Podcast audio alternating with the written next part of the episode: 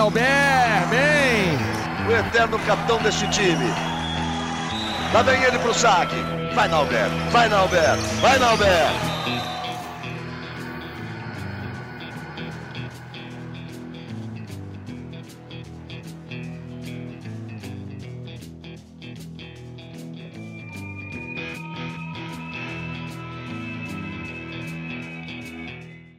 Alô, rapaziada, ligado no GE. Globo, episódio 27 do Na Rede com Albert.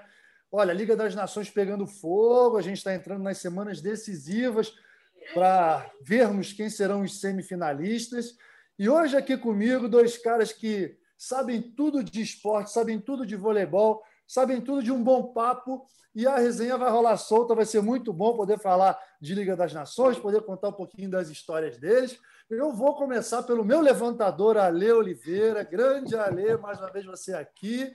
Que, que bacana te, te ter aqui para a gente bater aquele papo sobre o seu, como é que você fala? Lugar de falha aqui, né, não, Ale? É.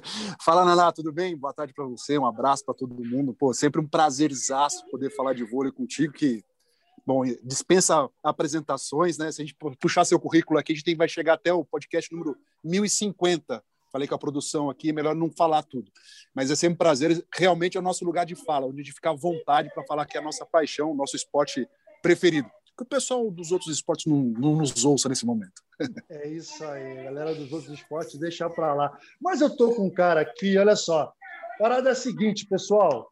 Ele chegou há pouco tempo no Grupo Globo. Pô, eu tô ansioso para fazer a transmissão com ele há muito tempo. A gente chegou a ser escalado, mas aí veio uma tal de pandemia, né, que aí não deixou a gente fazer. A pandemia continua, mas as transmissões voltaram. Até agora não fomos escalados juntos. Já que isso acontece, eu resolvi agir e trouxe ele para o podcast, porque ele é um dos caras mais ridículos desse Brasil. Grande Geraldo Marques!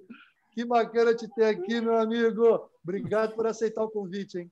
Imagina, Alberto, foi uma honra para mim. Um abraço para você, para o Alê. Muito feliz de poder estar aqui. Ainda não estivemos juntos numa transmissão, mas mais cedo ou mais tarde vai acontecer. E que legal poder bater esse papo, porque assim, o pessoal de casa não sabe, né? Mas a gente se fala e troca ideia muito antes de eu vir aqui para o Grupo Globo. É, pelo, pelo, fato de eu gostar muito de vôlei, de você gostar muito de basquete também. A gente fala sobre ciclismo, falamos muito sobre ciclismo. Exatamente. É, então, assim, a, a, a resenha rola solta fora do ar aqui já há muito tempo. Então, feliz demais de poder finalmente fazer alguma coisa com você junto aqui nesse, nesse podcast. Mais cedo ou mais tarde, vamos botar a gente num jogo aí. Oh, vamos lá, hein, galera, vamos lá. Agora, antes da gente falar da Liga das Nações, está pegando fogo, muita coisa acontecendo. Pô, acho que o, os meus ouvintes aqui querem saber um pouquinho das histórias de vocês. O Ale já participou, mas não deu muito tempo, tava, tinha muito assunto no dia, e aí não deu para a gente contar as histórias de vocês ligadas ao voleibol. Ale, vamos começar pelo Ale, Vê porque o Alê foi jogador profissional de voleibol. Por sinal, Evê, eu não sei se você sabe, mas fui eu que aposentei o Alê Oliveira. Da, ah, da teve essa?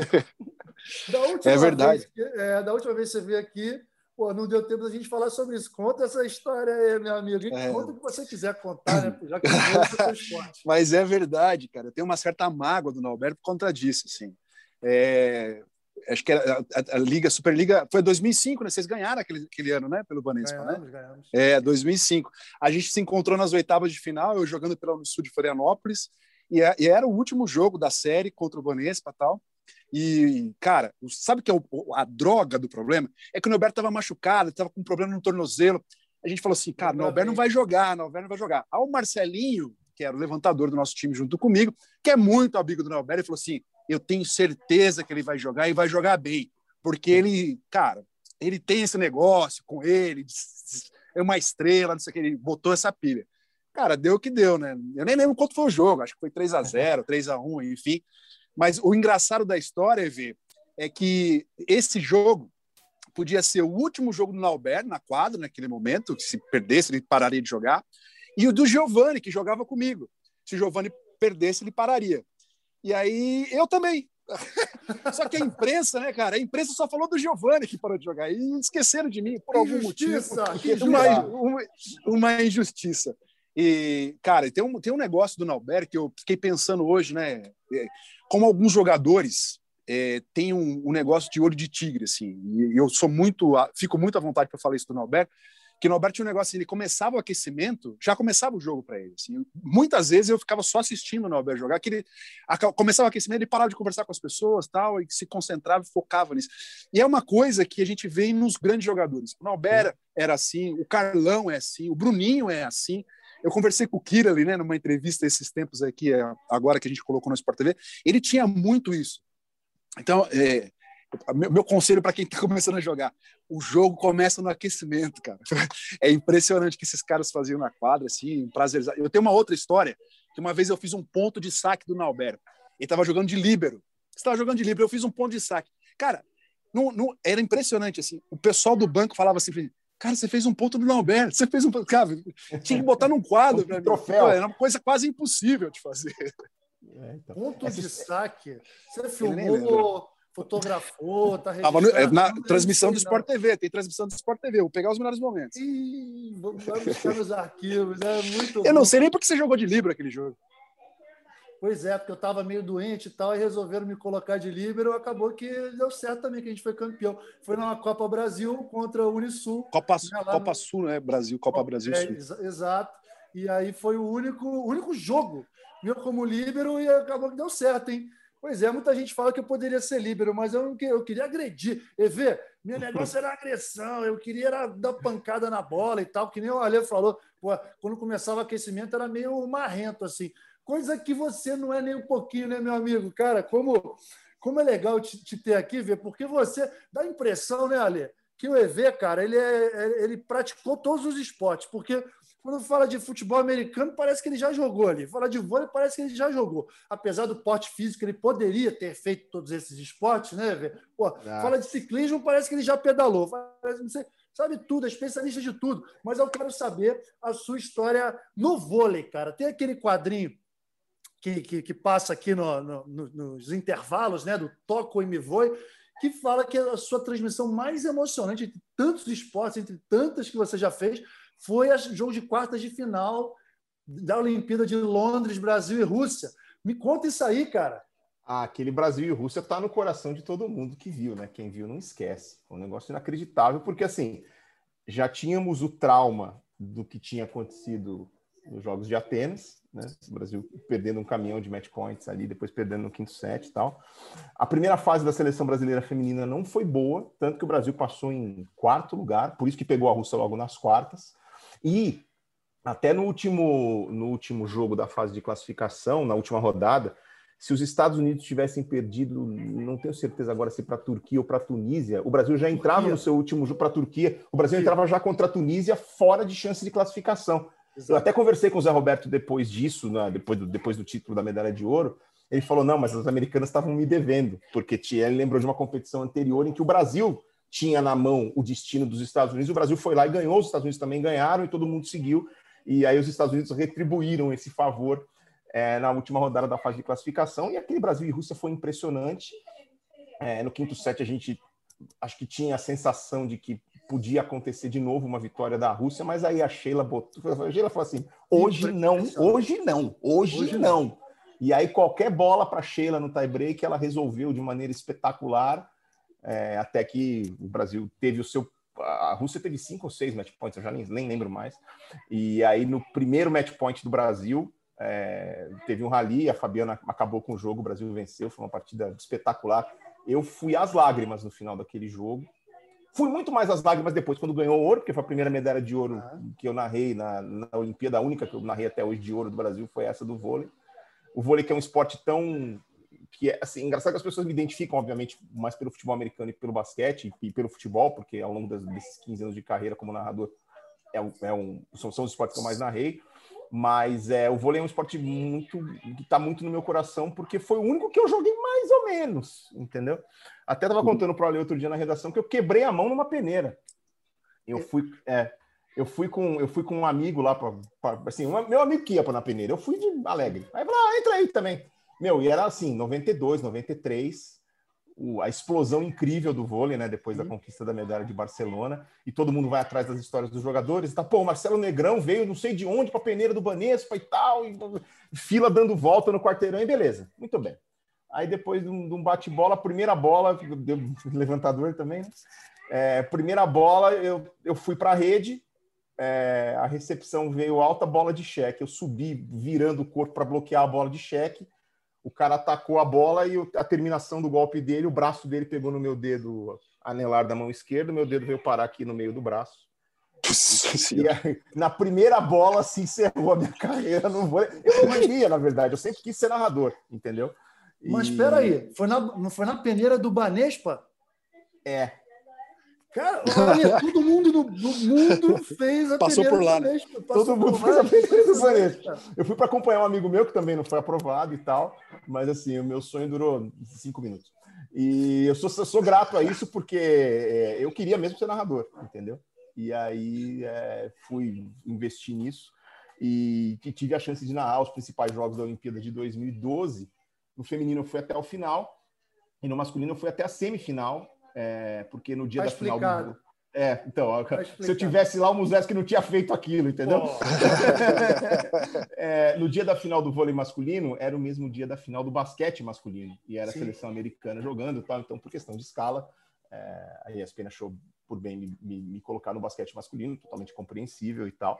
E, mas deu aquela dorzinha no coração de ver o Brasil perdendo a final para a Rússia ali, mas é, é um esporte que eu gosto muito de, de narrar. É, é um grande desafio, porque é muito rápido, né? Então, assim, não existe uma construção longa no futebol, como no futebol, por exemplo, que às vezes uma jogada dura muito tempo ali. No vôlei, é você tem que ser muito rápido para não ser atropelado pela velocidade do jogo, né? Então, às vezes menos é te- eu- às vezes menos é mais, sabe? É, é, eu queria te perguntar isso, porque assim, eu, eu, eu ia ler, pô, fomos profissionais, então a gente está muito acostumado ao- ao- aos lances, à dinâmica do jogo, aos fundamentos, mas eu percebo assim que todos os narradores realmente falam: caramba, o vôlei é um esporte muito dinâmico, é difícil de narrar. Qual é a maior dificuldade? Quais são as características especiais que tem que ter para narrar um, um jogo de vôlei? É, eu acho que assim o timing é muito importante, né? É, eu acompanho até narrações internacionais aí, a gente assiste vídeos em inglês até para conhecer os times e tal, ver outras narrações de fora. Os, os levantadores muitas vezes são ignorados pelos narradores é, de outros idiomas, os caras só falam os nomes dos atacantes e tal. E, e é uma transmissão às vezes muito mais conversada do que narrada fora do Brasil, né? Ah, assim, o- um, um dos desafios é o timing, a dinâmica, porque realmente é muito rápido. é, às vezes você numa jogada em que o levantador tem uma finta ali no, no meio, mas ele está colocando a bola na ponta e você identificar tudo isso.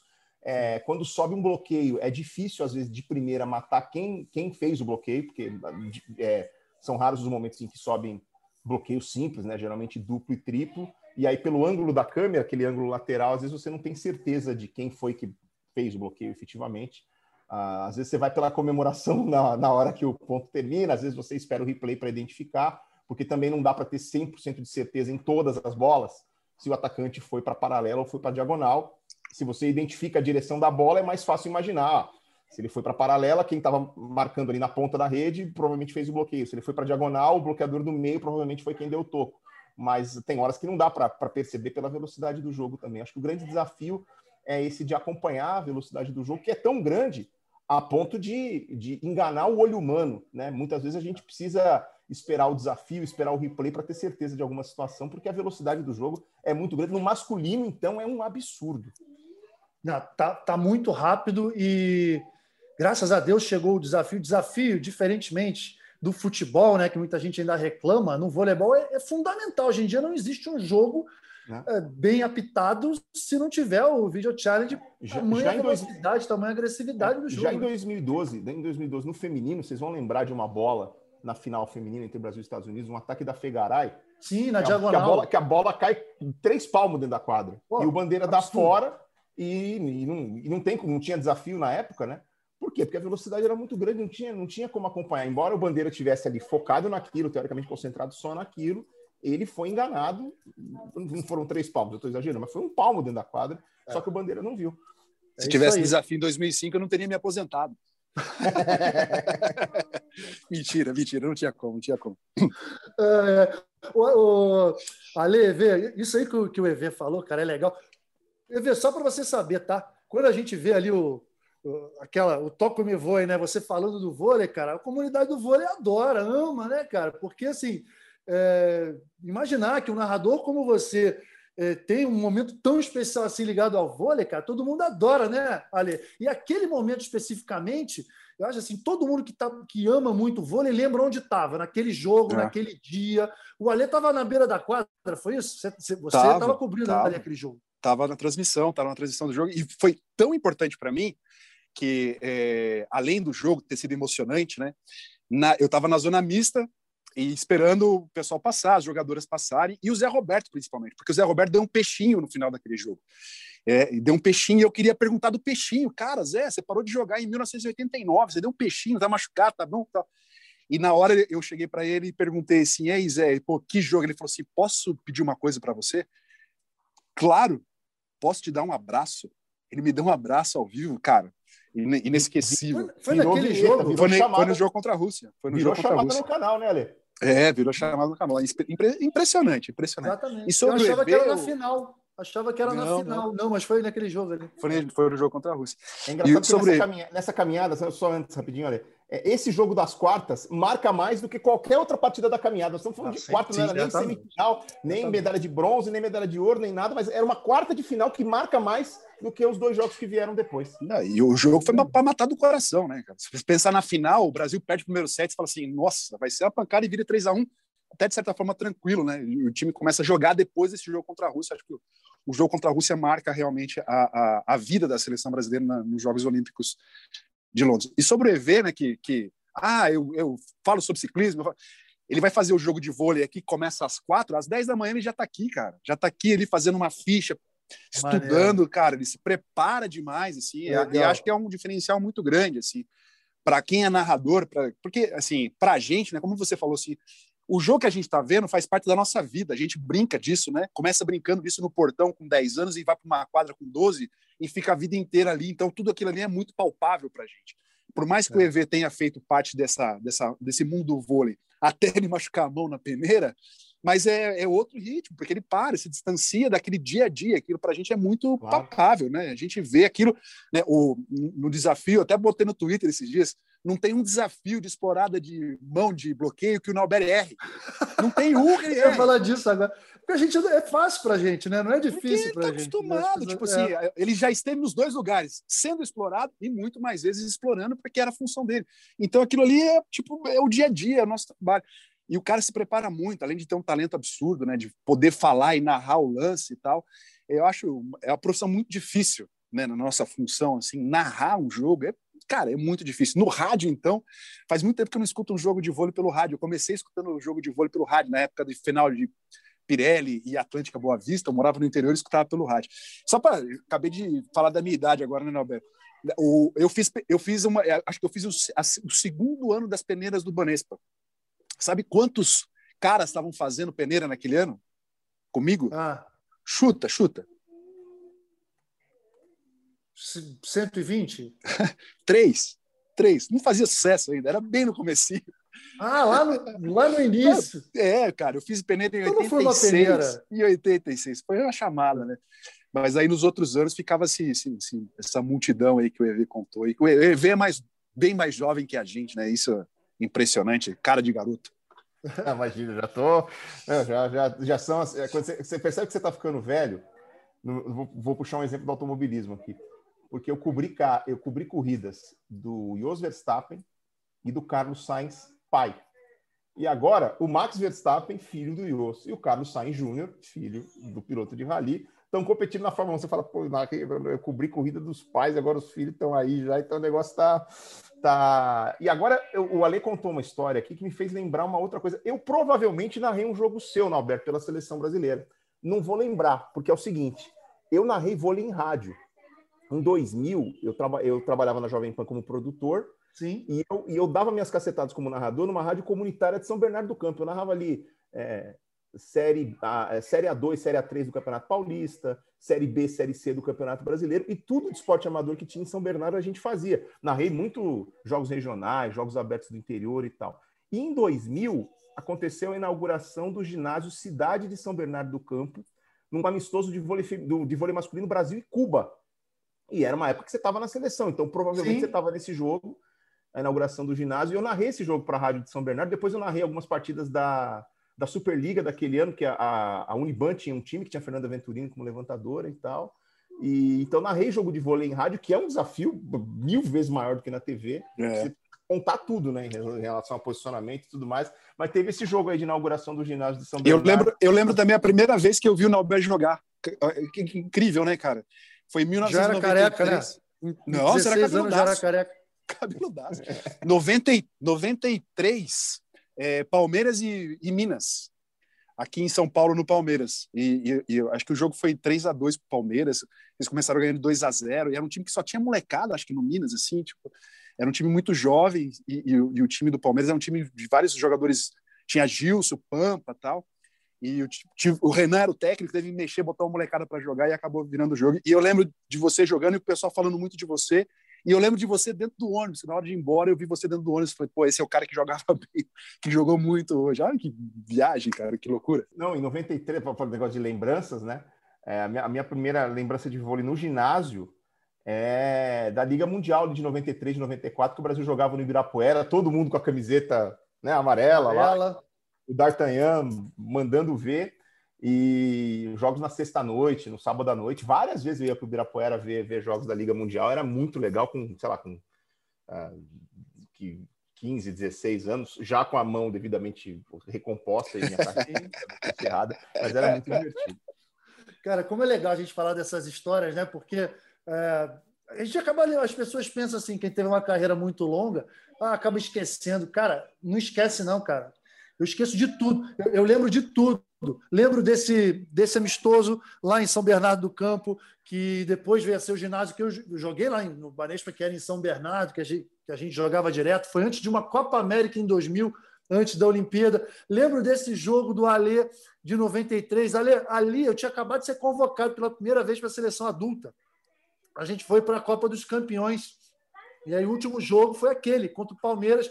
Metemos 2 a 0 virando. Os caras viraram para 3 a 2 e tudo. Aí eu já, já saí dali, fui para o aeroporto embarcar para a Copa ah. dos Campeões. Que, ó, que bacana. Agora, galera, com esses dois aqui, ó, eu já vi que assim, resenha rola solta, mas a gente. Pô, vou ter, vou ter que chamar os dois de novo só para a gente contar essas histórias, porque a gente vai ter que entrar agora no assunto Liga das Nações. Liga das Nações está pegando fogo, está rolando. Vamos começar falando pela Liga das Nações feminina hoje, hein? Feminina porque acabou de encerrar a quarta semana, vamos para a última, último final de semana, né, os últimos três jogos lá da quinta fase da fase de classificação. Estados Unidos com 12 vitórias, 36 pontos. Brasil, 10 vitórias, 31 pontos. Japão, 9 vitórias, 25 pontos. Turquia, 9 vitórias, 24 pontos. Estou falando todo mundo, porque é todo mundo que pode classificar ainda, hein? Rússia, 8 vitórias, 23 pontos. Holanda, 8 vitórias, 23 pontos. República Dominicana, 7 vitórias, 21 pontos. E China, 7 vitórias, 21 pontos. São esses times aqui. Estados Unidos classificado, Brasil precisa só de uma vitória, mas depois disso é briga geral por essas duas vagas aí. Meus amigos, o que, que, vocês, que, que vocês acham? O que, que vocês estão achando que vai acontecer? E lembrando que tem jogo China e Estados Unidos, tem jogo China e Rússia, que é confronto direto. Vai ser bonito esse último final de semana, hein? Diz aí, EV. É, o Brasil tem Coreia do Sul, Holanda e Turquia nessas últimas é. três rodadas, né? Então o Brasil pode ser também um, um fiel da balança dessa história, porque Turquia, Rússia e Holanda estão brigando ali pelo, pelo quarto lugar nesse momento, e o Japão está pertinho ali, mas enfim, o Brasil tem, tem é, possibilidade de ter um peso no final das contas nessa decisão. Eu acho que o Brasil vai para semifinais e, e, tem chance de, de, disputar uma decisão dependendo do emparceramento. Aí a seleção americana é, é, a mais forte do torneio, né? Então vamos torcer para que o Brasil encontre os Estados Unidos de novo, eventualmente só numa, numa decisão. É, mas o mais importante da Liga das Nações no feminino é realmente para o Zé Roberto tirar as últimas dúvidas que ele tem com relação ao elenco para os Jogos Olímpicos. E eu acho que que esses, é, esses jogos até aqui já serviram para o Brasil, para o Zé Roberto tirar algumas dúvidas. Né? A gente está vendo o Brasil na Liga das Nações com uma equipe base de uh, Macris, Tandara, Gabi, Garay, Carol, Carol Gataz e, e a Camila Bright, né? Então, assim, a Carol Gataz, é, se você tinha dúvida sobre É, ah, pô, ela tá, vai fazer 40 anos no meio dos Jogos Olímpicos, será que ela ainda tem gasolina no tanque? Nossa, muito, né? Muito. Eu acho que a Carol Gataz é, carimbou o passaporte dela para os Jogos Olímpicos, e aí a, a, gente meio que resolve uma disputa que estava aberta, que era o, o, meio de rede. Eu acho que a Bia ainda está é, tá na frente da Denise e da Maiane, então acho que a Bia vai completar essa turma. É, a Natália, mesmo não jogando, é a capitã da seleção brasileira, então acho que você não vai abrir mão da Natália. Né? A gente tem. É, acho que a Rosa Maria aproveitou muito bem as oportunidades que recebeu na Liga das Nações, então também acho que a Rosa Maria vai acabar é, fazendo, fazendo parte do grupo. Então a gente teria aí uma, uma disputa para ver se a Sheila vai ou não, né? Uh, tem a Ana Cristina, que é jovem, mas acho que ainda. A Ana Cristina está indo para a Liga das Nações para ganhar experiência mas acho que a disputa está entre Sheila e Lorene, por, de repente, por essa última vaga. E a segunda levantadora, que para mim é, é, a história mais aberta. É, e nessa aí, nessa aí eu vou deixar para você, capitão, porque eu não tenho a menor ideia se ele vai levar a Dani Lins ou a Roberta. Pô, você como levantador e potencial, e temos aqui o Ale, um grande levantador, vocês vão ter que falar desse negócio de levantador aí. Ô, Ale, pô, e aí, quem é que está na frente? Eu acho a que a Dani está na frente. Ou a Roberta? É. Eu acho que a Dani está na frente. Porque é, o histórico da Dani é impressionante em Londres, né? Tipo, não pode desperdiçar esse histórico dela de experiência, assim. E querendo ou não, a Macris vai para o seu primeiro, primeiro, primeira Olimpíada, né? Então, é, você foi, você sabe como é que é, assim. É um negócio muito grandioso, a pessoa pode sentir, pode não sentir, não dá tempo para você acostumar com, com, com, a competição, porque ela é curta, acontece muito rápido, né? Tem pressão, joga no primeiro jogo, tem pressão no segundo jogo. Na segunda fase, então, meu Deus, dobra a pressão, se é que é possível dobrar ainda, ou triplicar, enfim. Mas eu acho que a Dani está na frente, até pela confiança do Zé, assim, é, né? É uma jogadora que tem um talento, né? Nato ali, ela tem um toque espetacular.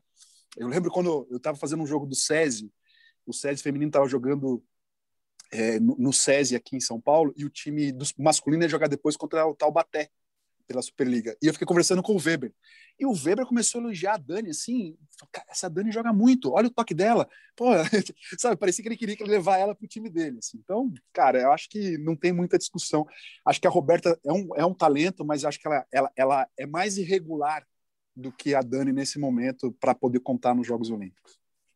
É, eu concordo, eu tendo a concordar, porque temos uma levantadora absolutamente titular, né? Que acho que ninguém tem dúvida de que a Macris deve ser a titular absoluta.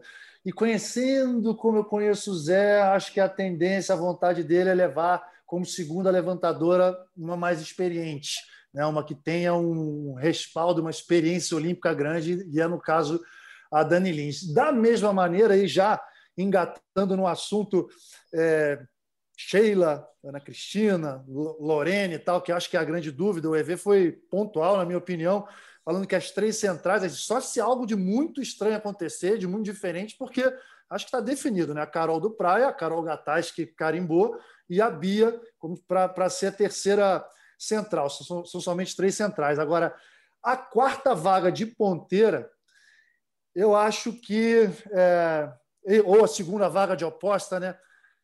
O asterisco Rosa Maria acho que dá uma tranquilidade para o Zé pensar em levar Sheila como é, como a segunda aposta, né? Porque não, se precisar de uma aposta, ok, tenta a Sheila. Se não der conta, a questão da parte física e tal, tem a Rosa Maria que pode jogar ali, que também pode entrar como ponteira, que temos três ponteiras muito fortes, Fegaray, Gabi e a Natália que vai estar eu não sei.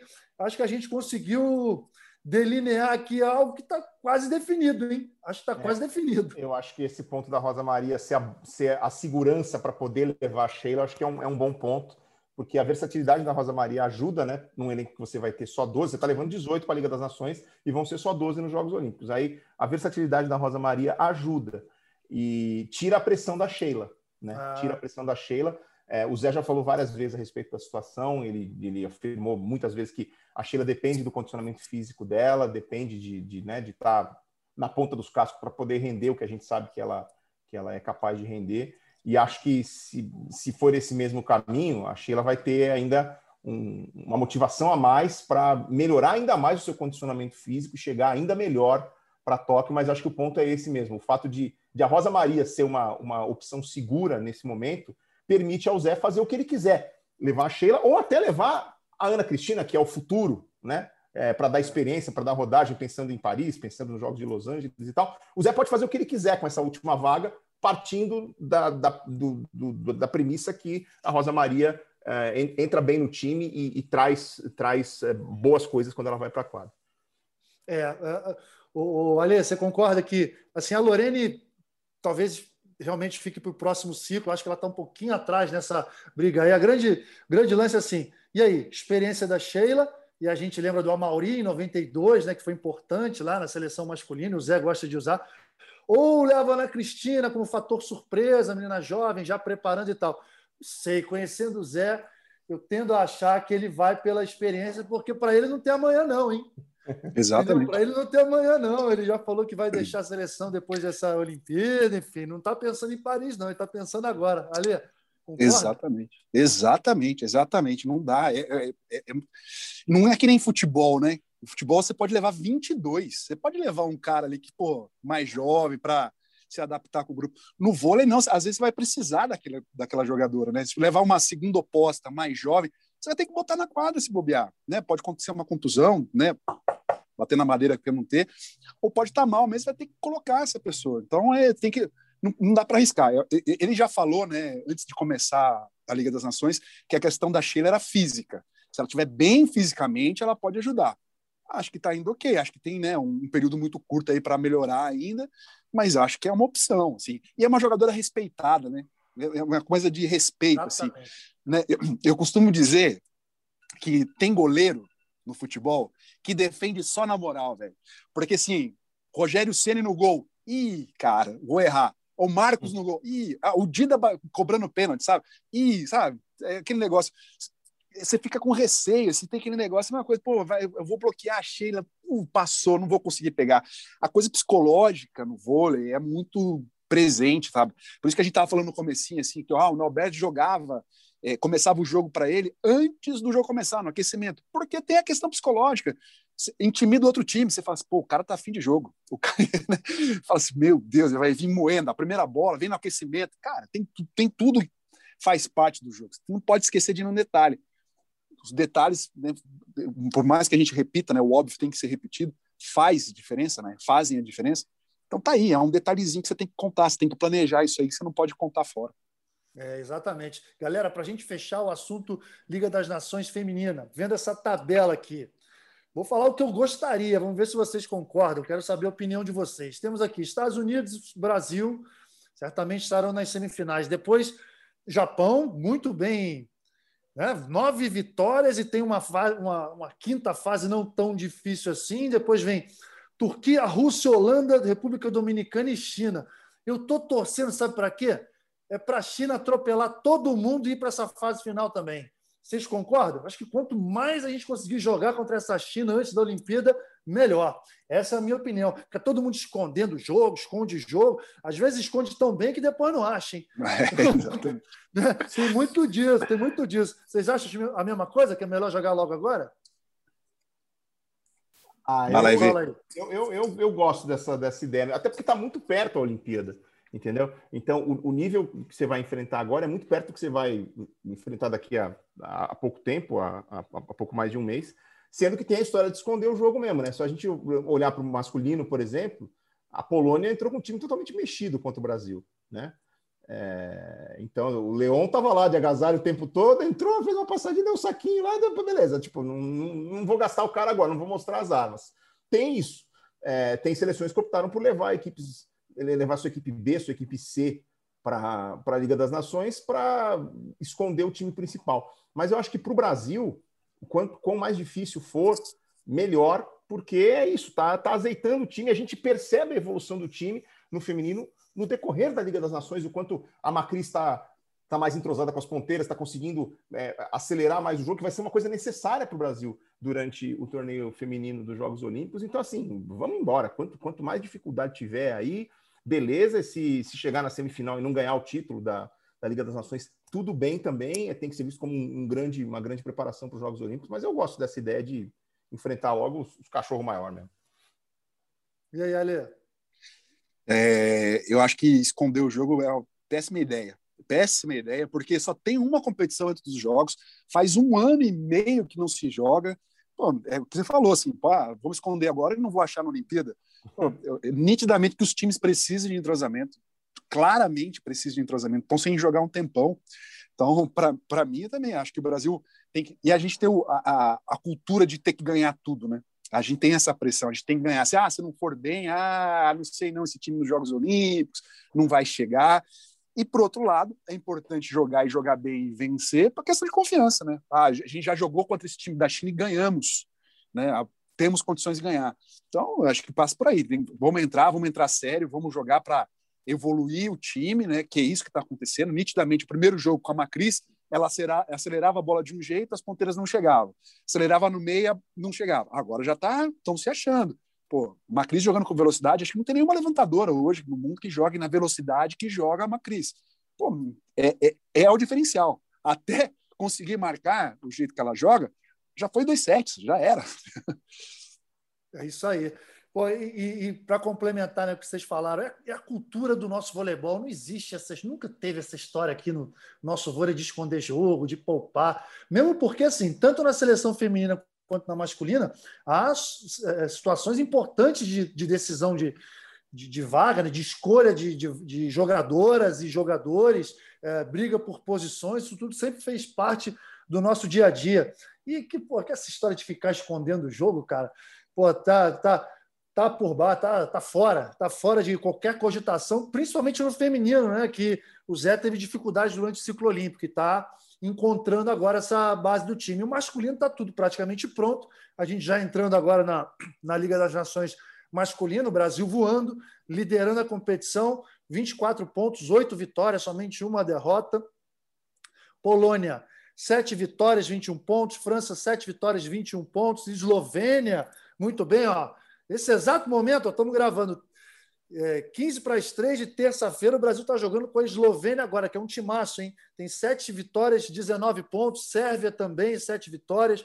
Rússia, 6 vitórias, 20 pontos, 20 pontos porque é, já jogou hoje, ganhou por 3 a 1 da Sérvia, tem o Irã, tem Estados Unidos, enfim, está tudo em aberto aí, mas o Brasil realmente dominando essa competição. Acho difícil o Brasil perder e também acho que para a Olimpíada vai chegar favoritíssimo, talvez a Polônia encostado no Brasil.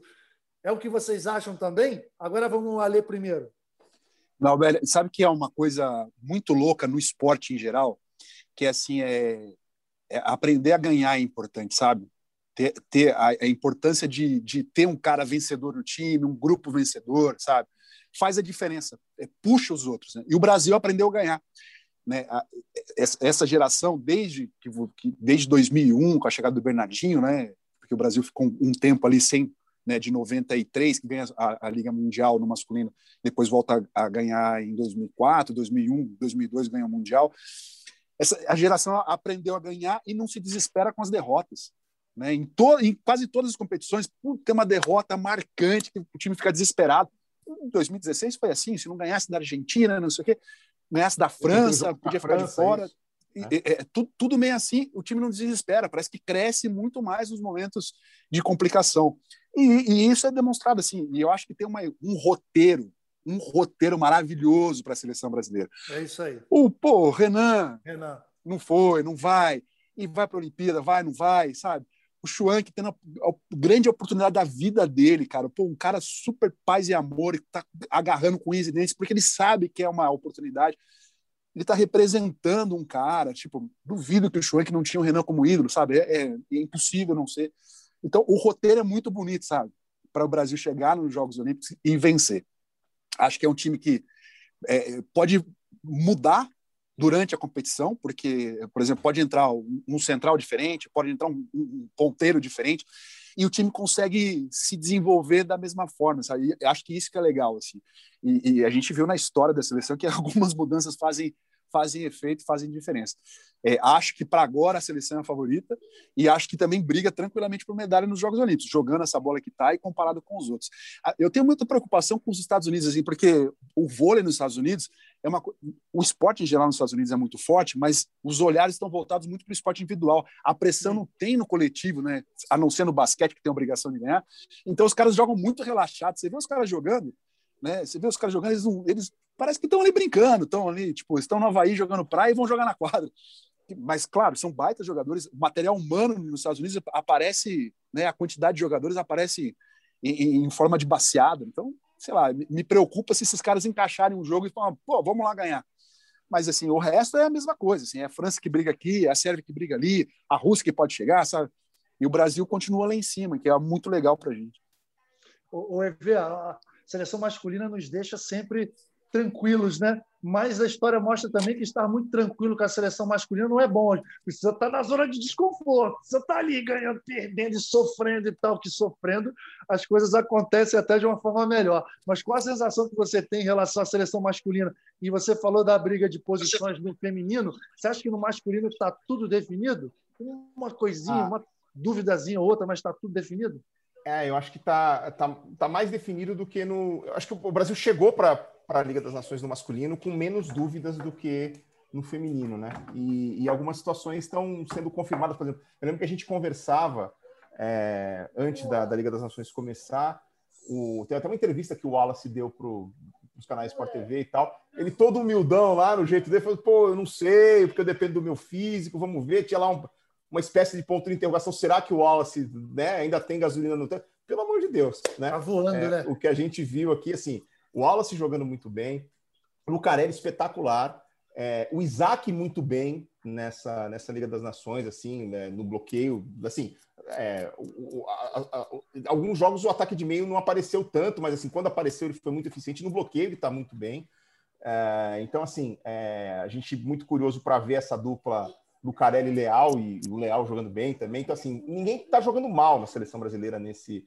nesse momento, é, acho que existe a, existia a dúvida com relação ao líbero, mas acho que as coisas estão se encaminhando para que o Thales seja seja o escolhido, né? É, é, acho que a gente não imaginava que ele e o Mike fossem ter ali meio a meio de oportunidades e tal, e a coisa está tá encaminhada mesmo para o Thales. Acho que a coisa está basicamente definida aí na, na, seleção brasileira com relação ao grupo de ao grupo de Tóquio, e eu tô eu tô bem otimista também. Assim, é, vai ser uma competição muito difícil. O Ale falou aqui sobre os detalhes que definem um jogo.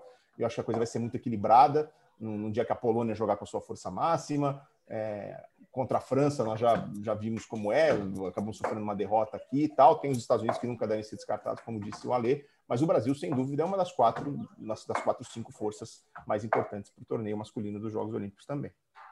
Pois é, e a história mostra, pelo menos aí, últimas seis, sete Olimpíadas, assim, temos quatro forças em Jogos Olímpicos, né? Aqueles times que ah, não chega em uma Olimpíada, mas que chega na maioria entre os quatro. Assim. Então, quatro países que é, predominantemente chegam nas semifinais: Brasil, Estados Unidos, Rússia, Itália. Eu nunca desconsidero esses times aí. Para colocar de, de, de, gente nova aí, né, que não tem tanta tradição em, em Olimpíada, mas que está bastante forte. A França, a Polônia, que acho que tecnicamente é o único time que dá para comparar com o Brasil, mas que tem um trauma de quartas de final. A gente espera que esse trauma se mantenha, né? Vocês colocam mais alguém nessa briga aí? A Argentina, que pode encher o saco, o Irã e tudo, mas não dá para fugir desses, desses times aí, não, né? E eu acho que o Brasil está acima de todo mundo, hein? É o que você falou no último podcast que eu participei, né? A tradição dos Jogos Olímpicos conta muito, né? A camisa aí, e você listou os caras aí que, que, que podem é, estar brigando estar brigando por medalha. Acho difícil aparecer uma grande surpresa assim que a gente não consiga prever, né? Um Irã da vida. A Argentina é realmente um time chato para caramba, né? Às vezes encaixa um jogo ali, começa a defender tudo, tal. Mas dificilmente foge desses desses caras aí, com nesses quatro que você falou com tradição. E a Polônia que, que é um time fortíssimo, né? Vai um Leão da vida vai acertar aqueles saques tudo de novo lá, né? Num jogo importante que é que é mais difícil, né? Um jogo mais ou menos é, é capaz de acertar mesmo, mas no jogo pancada para valer, o cara não. É difícil o cara fazer, sei lá, 10 pontos de saque. Como, ele, quanto, quantos pontos ele fez, EV, nesse jogo, que ele bateu o recorde? Putz, eu acho que foi 13, 13 né? 13. E ele, te, e ele, teve um saque a 136 km por hora, se eu não me engano. Ah, não dá. Que, é, bateu, é o recorde, que bateu o recorde da Liga das Nações, que era do Zaitsev, acho que na edição de 2018, alguma coisa 134, 135, mas assim, é um, um cavalo sacando, pelo amor de Deus. É inacreditável. O Leon, acho que vale um, um, uma menção especial. Eu já falei algumas vezes assim, na minha opinião, de tudo que eu já vi no voleibol, ele é o maior fenômeno da história. Em todos os tempos, nunca houve um jogador como o Leão. Um cara, cara que aos 15 anos de idade era titular da seleção adulta de, de Cuba, e aí fez, foi para fora, para o exterior e tudo, né? Foi um tremendo sucesso em todos os clubes que jogou. Agora está na seleção polonesa, um cara super experiente aos 25 anos. Qual a idade dele? 25, 26 anos. Ainda tem uma carreira inteira pela frente, não tem histórico de lesões. Eu Diz aí, Alê, você já viu algo parecido? Eu não me lembro de nada igual. Não, o, o, o Marcelo Negrão ele foi campeão olímpico com 19, 19. anos. Né? 19. É, eu, no Mundial da Itália, em 2010, que, que a Cuba faz a final com o Brasil, o Leão já era o principal atacante. Ele tinha 17 anos. Já era o principal atacante. Era ele leal na ponta. Já isso, era o principal atacante. Que ia falar, a Cuba cara, tinha Leão é leal. Nossa. Não, e, o Leal, e o Leal era um jogador considerado um pouco abaixo. Não, ele é bom, mas o fenômeno é o Leão. Olha isso, cara. O Leal é. que é o, é o jogador mais vencedor da última década. Inacreditável. Ai, ai, meus amigos, olha só, passou rapidão, já estamos falando ah, aqui, ó. Ah, 40, brincadeira. 45... Vou reclamar com a produção que tem que ter duas horas de programa, uma hora não dá. Pô, eu, eu, eu, por mim, ó, tô valendo. Vamos fechar essa sala aqui só para gente, ficar só papeando. Tem muita história para contar e isso é bom, sabe por quê? Porque eu sei que quando eu convidar vocês vão voltar, né? Não? É isso aí. Porque a resenha vai ser muito boa. Então, pô, queria agradecer, ver, pô, brigadão, cara. Pô, tô, tô na expectativa da gente fazer essa nossa transmissão juntos, mas enquanto a gente não fizer, estamos aqui na resenha batendo papo, cara. Parabéns pela sua carreira, parabéns por tudo. Tamo junto, meu amigo. Vamos que vamos, capitão. Sigo na audiência aqui, seguimos na resenha fora do ar. Foi um prazer muito grande ter, ter participado aqui do podcast com vocês e só chamar para as próximas que estamos na área aqui. Valeu, valeu, Alê. Um abraço a todos aí, até uma valeu, próxima. Grande Alê, meu levantador. E aí, como é que é? Essa mão ainda está afiada ou não? Está jaqueando? Está só na jaca? Que como é isso, que você tá cara? Se precisar só dar toque, eu jogo. O problema é fazer um bloqueio, entrar na inversão, tem que ficar na rede, entendeu? Daí fica complicado. Ó, muito obrigado, Norberto. Sabe que eu fico muito feliz de participar. É, vôlei é a minha vida, é a minha grande paixão. Tudo que eu tenho, né? Em torno da minha vida, fora o meu trabalho, no meu trabalho, eu devo ao vôlei. Uma, uma, uma dica pra, para o, o podcast. Deveriam colocar aquele bloqueio que você faz na Liga Mundial, que você dá a volta ao mundo comemorando, como vinheta do podcast. Beleza? único bloqueio que eu fiz na minha vida. Mere... Merecia um destaque, realmente. Merecia um destaque. Pô, galera, foi bom pra caramba, papo demais. Obrigado. Então, episódio 27 concluído. Uh, agradecer ao meu time, né? Queca, valeu, Queca, mais uma vez. Érica Hideshima, eu chamo de Queca, não tem jeito. Maurício, pô, uh, brigadão mais uma vez. Rafael Barros, e tamo junto. Até a semana que vem. Valeu, tchau, tchau.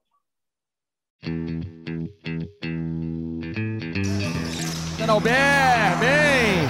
O eterno capitão deste time. Lá vem ele pro saque. Vai, Nalber, vai, Nalber, vai, Nalber.